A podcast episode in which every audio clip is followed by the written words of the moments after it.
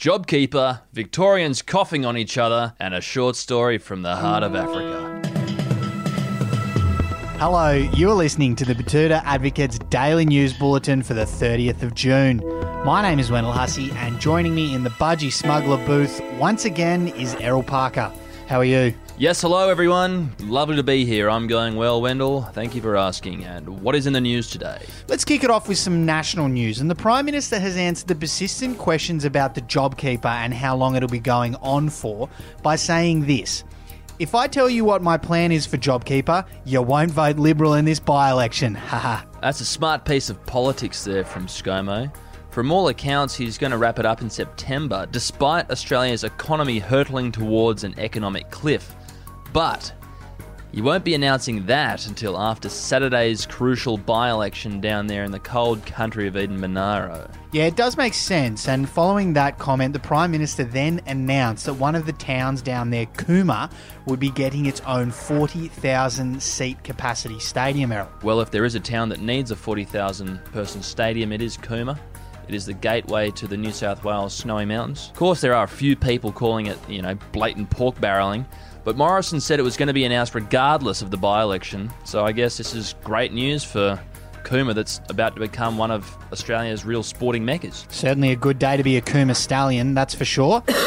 Now, heading a bit further towards the bottom of the country, and Victoria's right wing have suddenly forgotten they spent three months demanding that Daniel Andrews reopen shops and schools.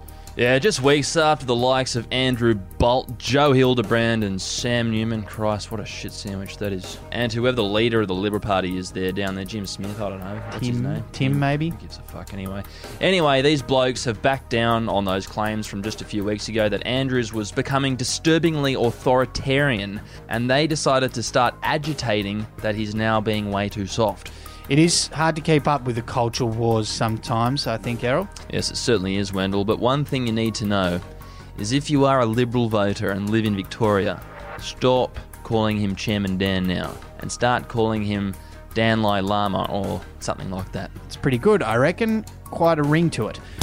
Moving on to our last story of the day, and it's an incredible story about an African village somehow managing to build a school without any 19 year old Australian girls. Well, this truly is a remarkable story. With the uh, corona enforced travel lockdown, the Central African village managed to get the whole thing done by, you know, just employing local tradesmen. Yes, it's been quite the year, Wendell. So, what's the quote of the day today?